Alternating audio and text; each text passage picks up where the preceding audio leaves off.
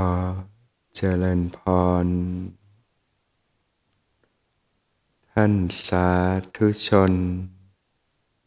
ผู้สนใจใฝ่ธรรม ทุกท่าน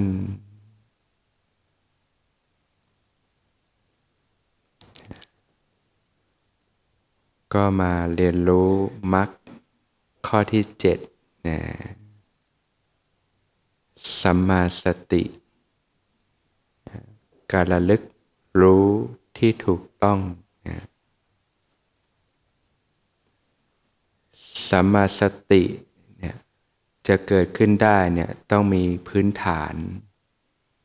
มีรากฐานที่เรียกว่ามีกุศลธรรม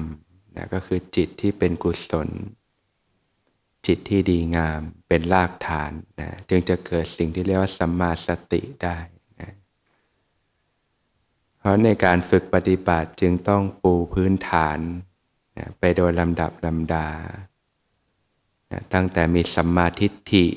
นะความเห็นที่ถูกต้องแม้ในระดับเบื้องต้น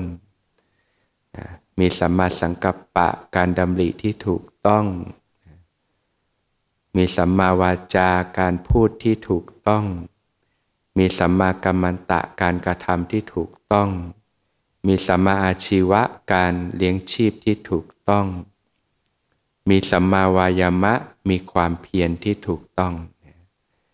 อันนี้จะเป็นการปูพื้นฐานไป จนนำเข้าสู่สิ่งที่เรียกว่าสัมมาสตินะการระลึกรู้ที่ถูกต้อง เพราะอยู่ๆถ้าไปเจริญสติเลยเนี่ยก็จะยังไม่เกิดสัมมาสตินะต้องมีพื้นฐานจิตที่เป็นกุศลนั่นเองนะ หรือบางพระสูตรพระองค์ก็จะแสดงว่าเนี่ย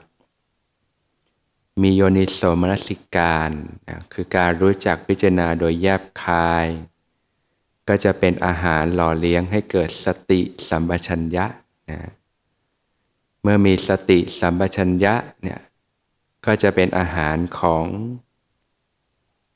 อินทรีย์สังวรนะรู้จักสำรวมอินทรีย์ เมื่อมีอินทรีย์สังวรก็เป็นอาหารของสุจริตสามนะกายสะอาด วาจาสะอาด แล้วก็ใจสะอาดนั่นเองนะก็คือพื้นฐานจิตที่เป็นกุศลแล้วเนี่ยแหละ คิดดีพูดดีทำดีละจิตที่เป็นอกุศลนี่เบาบางแล้วนั่นเองนะอย่างกายภาพท่านนึกถึงความสะอาด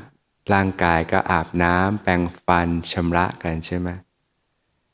แต่ในเรื่องของสภาวะกายสะอาดก็คือ สัมมากัมมันตะ สัมมาวาจานั่นแหละงดเว้นจากการเบียดเบียนทำแต่ความดี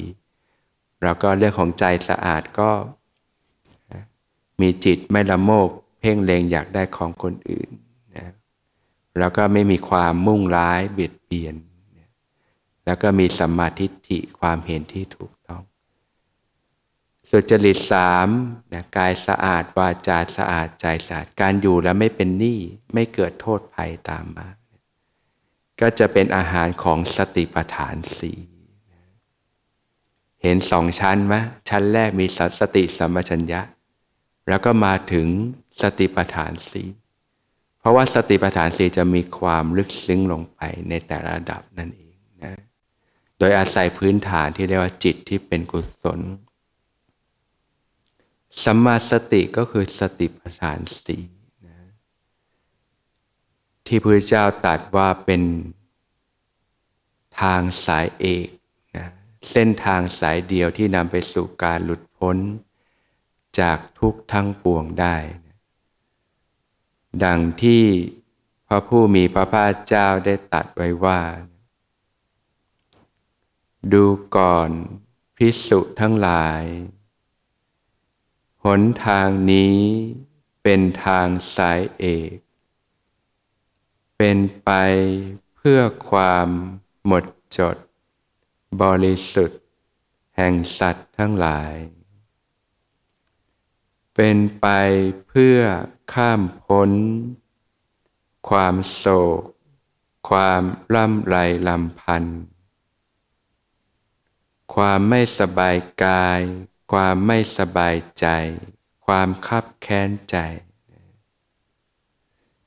เป็นไปเพื่อความดับ ความทุกข์กาย ความทุกข์ใจ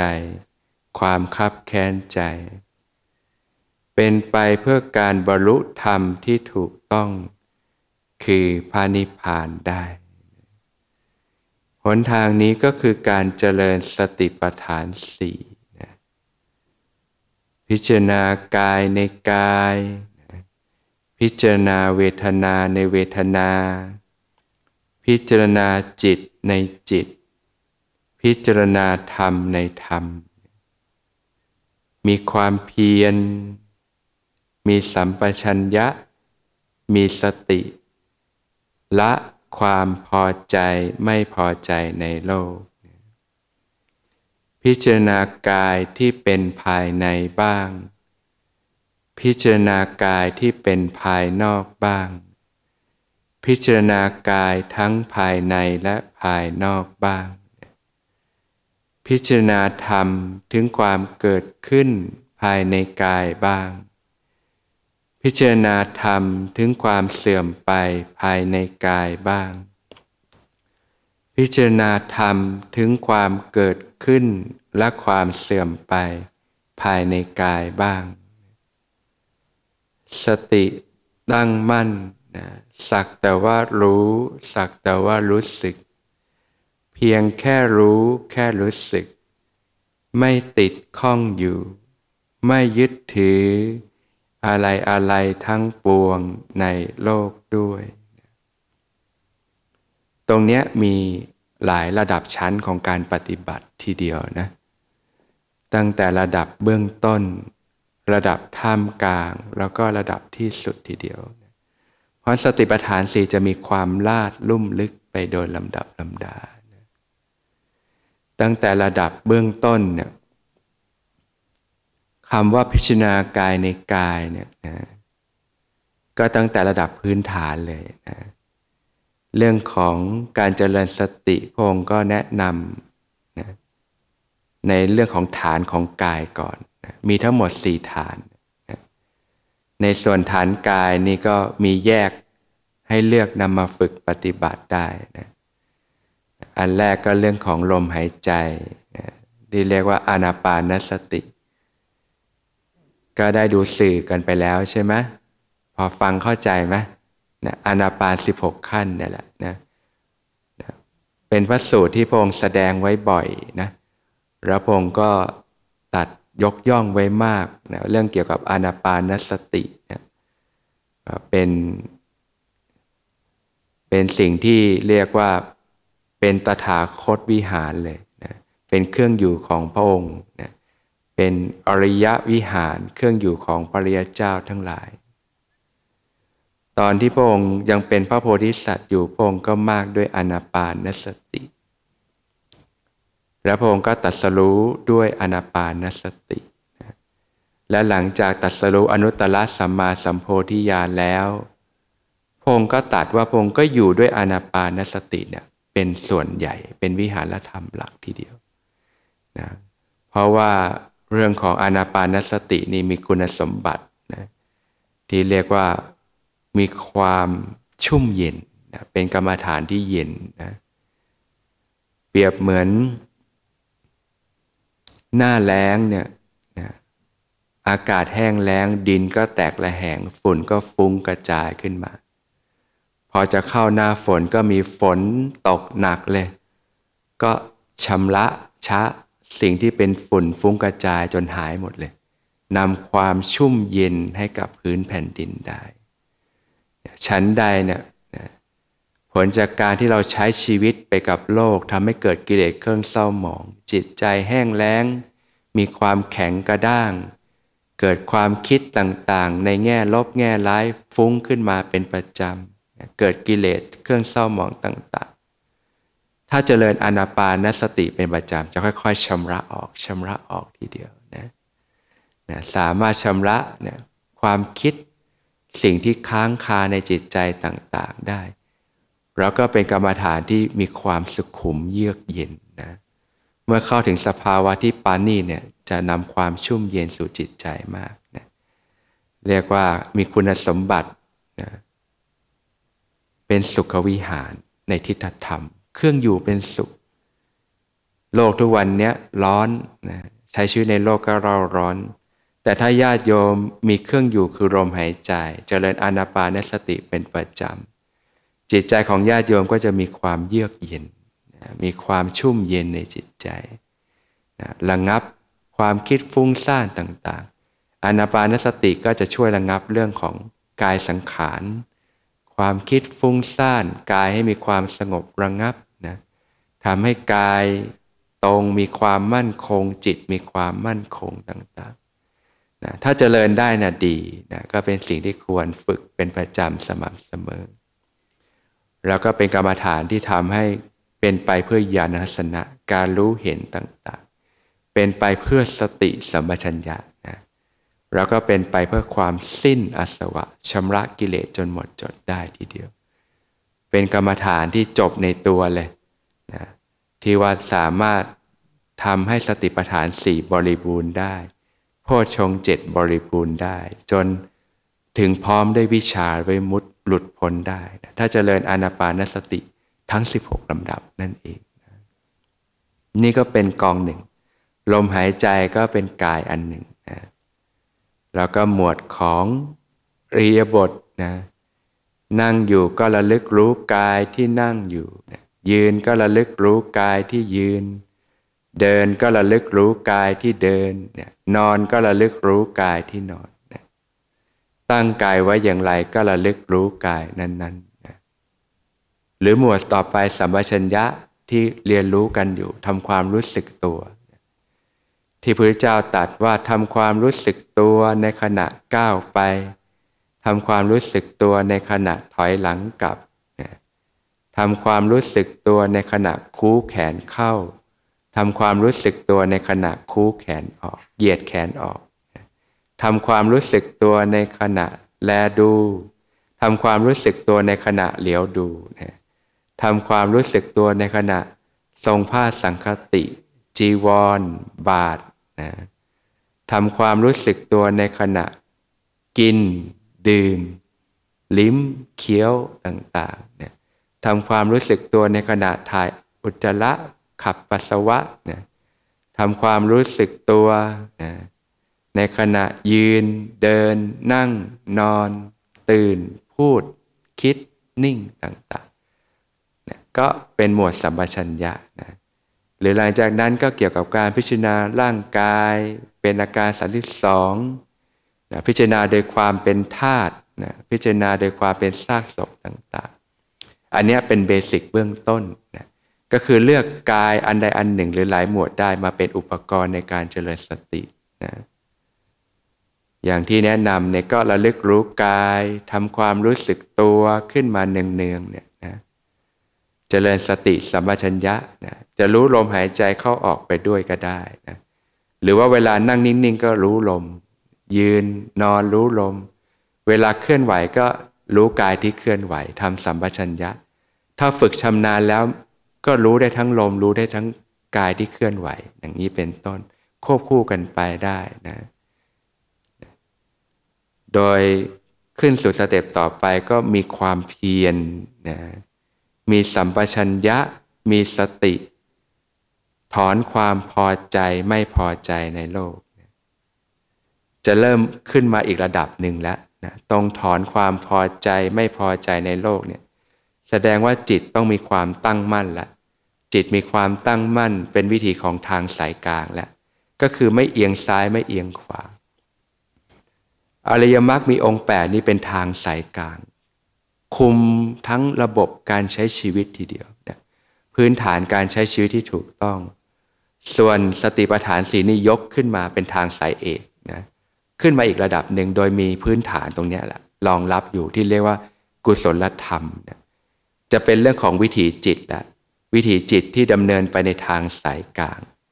เพราะว่าเวลาเกิดความอภิชาคือติดข้อง เพ่งเล็ง พอใจ เกิดความโลภหรืออันโทมนัสคือความไม่พอใจ เกิดความยินดีวิร้ายในจิตมันจะติดข้อง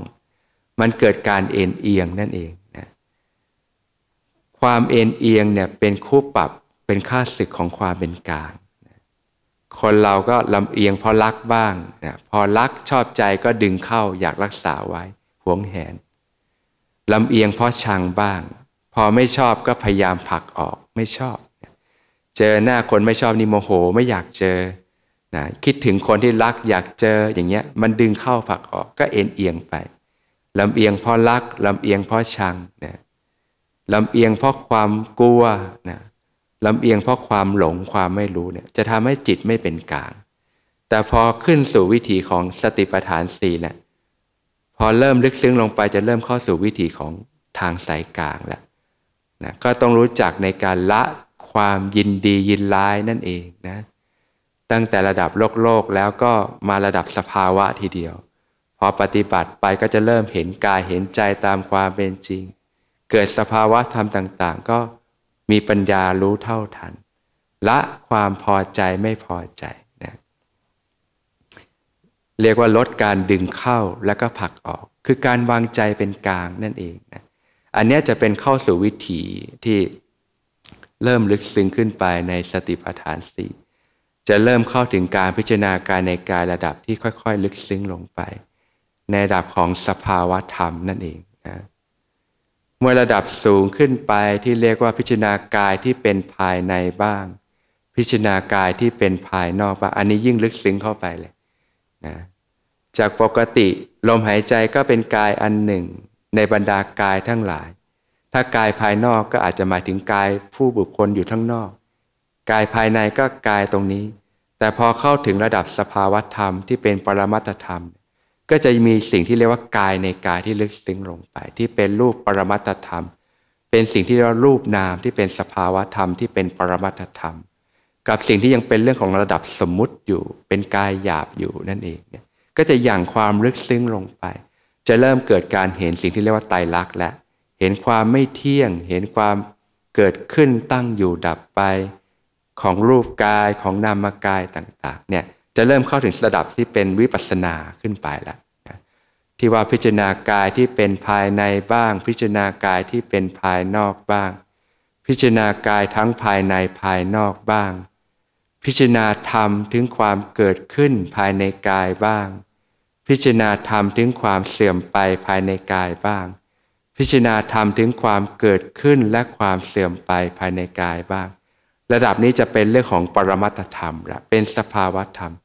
การพิจารณาระดับนี้จะเป็นเรื่องของการเห็นละเห็นสภาวะธรรมที่เรียกว่าเห็นไตรลักษณ์นั่นเองเห็นความไม่เที่ยง เห็นความเป็นทุกข์ ความเสื่อมสลายไปเห็นความเป็นอนัตตาต่างๆจนสติตั้งมั่นสักแต่ว่ารู้สักแต่ว่ารู้สึก เพียงแค่รู้แค่รู้สึก ไม่ติดข้องอยู่ ไม่ยึดถืออะไรอะไรทั้งปวงในโลกด้วย อันนี้คือจิตเริ่มเข้าถึงกระบวนการรู้แจ้งอริยสัจ จนจิตปล่อยวางความยึดมั่นถือมั่นทั้งปวงเพราะในพระสูตรของมหาสติปัฏฐานสูตรจะมีความลาด รุ่มลึกไปโดยลำดับลำดา เราก็กลับมาฝึกระดับเบสิกกอไก่ก่อนเนาะแต่ให้รู้ว่าวิธีเนี่ยจะลุ่มลึกไปแบบเนี้ยนะซึ่งต้องอาศัยทั้งสัมมาสติ แล้วก็สัมมาสมาธิควบคู่กันไปสัมมาสมาธิคือจิตต้องมีความตั้งมั่นแล้วนะถึงจะเริ่มเห็นตามความเป็นจริง จะอาศัยทั้งสัมมาสติแล้วก็สัมมาสมาธิเนี่ยควบคู่ไป ในเบื้องต้นก็เรียนรู้พื้นฐานนะในขณะนั่งอยู่เนี่ยก็ระลึกรู้กายที่นั่งอยู่นะรู้สึกถึงการหายใจนะรับรู้ความรู้สึกของกายที่กำลังนั่งอยู่ ในขณะยืนก็ระลึกรู้กายที่ยืนอยู่ ทำความรู้สึกตัวในขณะยืน เบื้องต้นเนี่ยนะถ้ารู้ความรู้สึกตัวเนี่ยก็ใช้จุดสัมผัสนะอย่างเวลาญาติโยมนั่งอยู่เนี่ยก้นสัมผัสพื้นรู้สึกได้ไหมอ่าเนี่ยมีสติระลึกรู้ รู้สึกก้นสัมผัสพื้น รู้สึกถึงขาสัมผัสพื้นนะเวลาฝ่าเท้าสัมผัสพื้นถ้าสำหรับคนนั่งเก้าอี้รู้สึกได้ไหมได้ เมื่อใดที่ญาติโยมรู้จุดสัมผัสเนี่ยก็มีสติขึ้นมาโดยธรรมชาติเลยมือที่วางอยู่รู้สึกได้ไหมได้เนี่ยเนี่ยมือที่วางอยู่ก็รู้สึกได้รับรู้ได้ ทดลองฝึกทั้งหลับตาและลืมตา หลับตารู้สึกได้ไหมก็รู้สึกได้ แสดงว่าไม่ได้ใช้ตามองใช่ไหมใช้อะไร เนี่ยใจนะการจะเห็นจริงเนี่ยต้องเห็นด้วยใจนะใจต้องเห็น จนเกิดความตื่นขึ้นมาจากข้างในนั่นเอง เห็นทุกอย่างตามความเป็นจริง ก็ปลุกด้วยการเจริญสตินะนะใจที่เกิดการรับรู้เกิดความรู้สึกขึ้นมานะเบื้องต้นก็จุดสัมผัสนะแผ่นหลังสัมผัสที่พิงรู้สึกได้ไหมได้นี่ยรู้กายที่นั่งอยู่ ทีนี้ก็อาศัยการขยับกายนะเช่น การขยับนิ้วรู้สึกได้ไหมขยับปุ๊บรู้สึกได้ ขยับปุ๊บรู้สึกได้เนี่ยความรู้สึก แล้วเลิกรู้สิ่งที่เป็นความรู้สึก ขยับข้อมือรู้สึกได้ไหมขยับมือรู้สึกได้ไหมเนี่ยความรู้สึกตัวเนี่ยเป็นคู่ปรับกับความคิด เมื่อใดที่ญาติโยมรู้สึกตัวจะหลุดออกจากความคิดโดยธรรมชาติเลยนะก็มาอยู่กับความรู้สึกตัว และเมื่อใดที่มีความรู้สึกตัวสติเกิดขึ้น จิตที่เป็นกุศลก็เกิดขึ้นนั่นเองเนี่ยวิธีเพาะบ่มจิตที่เป็นกุศลด้วยจเจริญสติและเลึกรู้สึกตัวขึ้นมาอยู่เสมอ ใช้การขยับมือ หรือสัมปชัญญะเนี่ยคู่แขนเข้า เหยียดแขนออกเนี่ยรู้สึกตัว โดยเฉพาะญาติโยมสูงอายุเนี่ยเนี่ยบางทีกเกษียณไม่ค่อยได้เคลื่อนไหว ก็เคลื่อนไหวให้เลือดลมได้เดิน เราจะใช้การปฏิบัติก็ได้นะอย่างของหลวงพ่อเทียนก็สอนจังหวะการขยับมือใช่ไหมเนี่ยเราก็ใช้การสร้างจังหวะในการเคลื่อนไหวหนึ่งก็เป็นการบริหารไปด้วยทำให้เลือดลมเดินสะดวก แล้วก็เป็นการบริหารสมองไปด้วย ป้องกันอัลไซเมอร์ แล้วก็เป็นการฝึกสติฝึกสัมปชัญญะความรู้เนื้อรู้ตัวไปด้วยนั่นเองเนี่ยก็ทำความรู้สึกตัวได้นะพอฝึกไปมากๆ มันจะเริ่มรู้สึกรับรู้ได้มากขึ้นมากขึ้นเรื่อยๆ แม้กระทั่งเวลากระพริบตารู้สึกได้ไหมได้นะเวลารับประทานอาหาร การเคี้ยว การลิ้มลิ้มต่างๆ ก็ทำความรู้สึกตัวไปเนี่ยเวลาก้มเวลาเงยรู้สึกได้ไหม ได้เวลาขยับต่างๆเนี่ยการขยับขยื่นกายเนี่ยทำให้เกิดความรู้เนื้อรู้ตัว เกิดความรู้สึกตัว และอานิสงส์ของการเจริญสติสมัยจะทำให้เกิดสัมมาสมาธิ เกิดจิตตั้งมั่นด้วยนะแล้วว่าจะพูดในส่วนของสมาธิอีกที เพราะว่าสมาธิจะมีสองมีแบบที่เรียกว่า สมาธิแบบแนบแน่นอารมณูปนิชฌานกับลักขณูปนิชฌานที่จะเป็นสมาธิแบบจิตตั้งมั่น ถ้าฝึกสติสัมไปจะเกิดสมาธิที่เรียกว่าแบบจิตตั้งมั่นขึ้นมานะจิตตั้งมั่นนี่คือจิตที่พร้อมที่จะเห็นความเป็นจริง คือเดินปัญญาต่อได้เลยนั่นเองนะซึ่งแม้กระทั่งทำการเคลื่อนไหวก็จะสามารถเกิดสมาธิแบบจิตตั้งมั่นได้เจริญสติสามารถเป็นประจำเนี่ยจะทำให้เกิดจิตตั้งมั่นได้นั่นเองซึ่งระดับของจิตตั้งมั่นก็จะมีระดับพัฒนาขึ้นไป ยกระดับจิตให้สูงขึ้นไปเรื่อยๆ ในการฝึกปฏิบัตินั่นเองนะ มันก็รู้สึกตัวรู้เนื้อรู้ตัวแบบนี้อันแรกคือจุดสัมผัส อันที่สองคือกายที่เคลื่อนไหวนะหรือบางท่านจะใช้ลมหายใจเป็นหลักเลยก็ได้ลมหายใจก็เป็นการเคลื่อนไหวใช่ไหมมีรู้การเคลื่อนไหวของลมอยู่ตลอดเวลาพอฝึกไปมากๆเนี่ยมันจะรู้หมดแหละ รู้ทั้งตัวนั่นแหละ แต่เบื้องต้นจะใช้อะไร ในเบื้องต้นก็ทำให้รู้อยู่ในกายในใจ อย่างเวลายืนก็รู้สึกเท้าสัมผัสพื้นเนี่ยจุดสัมผัส รู้สึกกายที่ยืนอยู่ เวลาเดินก็รู้เท้าสัมผัสพื้น รู้การก้าวเดินไป รู้การเคลื่อนไหวของกายไป เวลานอนก็จุดสัมผัสเนี่ยศีรษะสัมผัสที่นอน แผ่นหลังสัมผัสที่นอนนะกายที่สัมผัสที่นอน หรือรู้ลมหายใจก็ได้ถ้าชำนาญแล้วญาติโยมจะรู้ได้ทั้งสองอย่างนั่นแหละทั้งลมหายใจแล้วก็ความรู้สึกตัวทั่วพร้อม แต่เบื้องต้นอาจจะสลับไปสลับมา เอาที่รู้สึกสบายก็ได้ทำแล้วมันรู้สึกสบาย รู้สึกฝึกไปได้เรื่อยๆเนี่ยก็ค่อย ๆ ฝึกไป ค่อย ๆ เรียนรู้ไป ใหม่ ๆ มันรู้สึกตัวได้ปั๊บหนึ่งใจมันก็ไปละ เผลอไปละ รู้สึกตัวก็กลับมา รู้สึกก็ระลึกรู้ทำความรู้สึกตัวขึ้นมา การลดการสัมผัสโลกเนี่ยจะช่วยให้พัฒนาสติขึ้นมาได้ดีขึ้นนะนะลดการสัมผัสสิ่งต่างๆ ที่ไม่จำเป็นลง มีสติอยู่กับกายอยู่กับใจทำความรู้สึกตัวขึ้นมาอยู่เสมอ ในระหว่างวันก็เรียนรู้การเจริญสตินะให้ต่อเนื่องกันไปนะหลักๆกก็เนี่ยเท้าสัมผัสพื้นนะนั่งอยู่ยืนอยู่อะไรอยู่ เมื่อใดที่ญาติโยมรู้สึกเท้าสัมผัสพื้นเนี่ยจะมีสติขึ้นมาโดยธรรมชาติเลยนะจากนั้นก็รู้กายที่เคลื่อนไหว จะล้างหน้าแปรงฟัน กวาดบ้านถูบ้าน ทำกิจต่างๆ ก็ระลึกรู้สึกตัวขึ้นมาอยู่เสมอ เจริญสติเนี่ยให้ต่อเนื่องกันไปนะ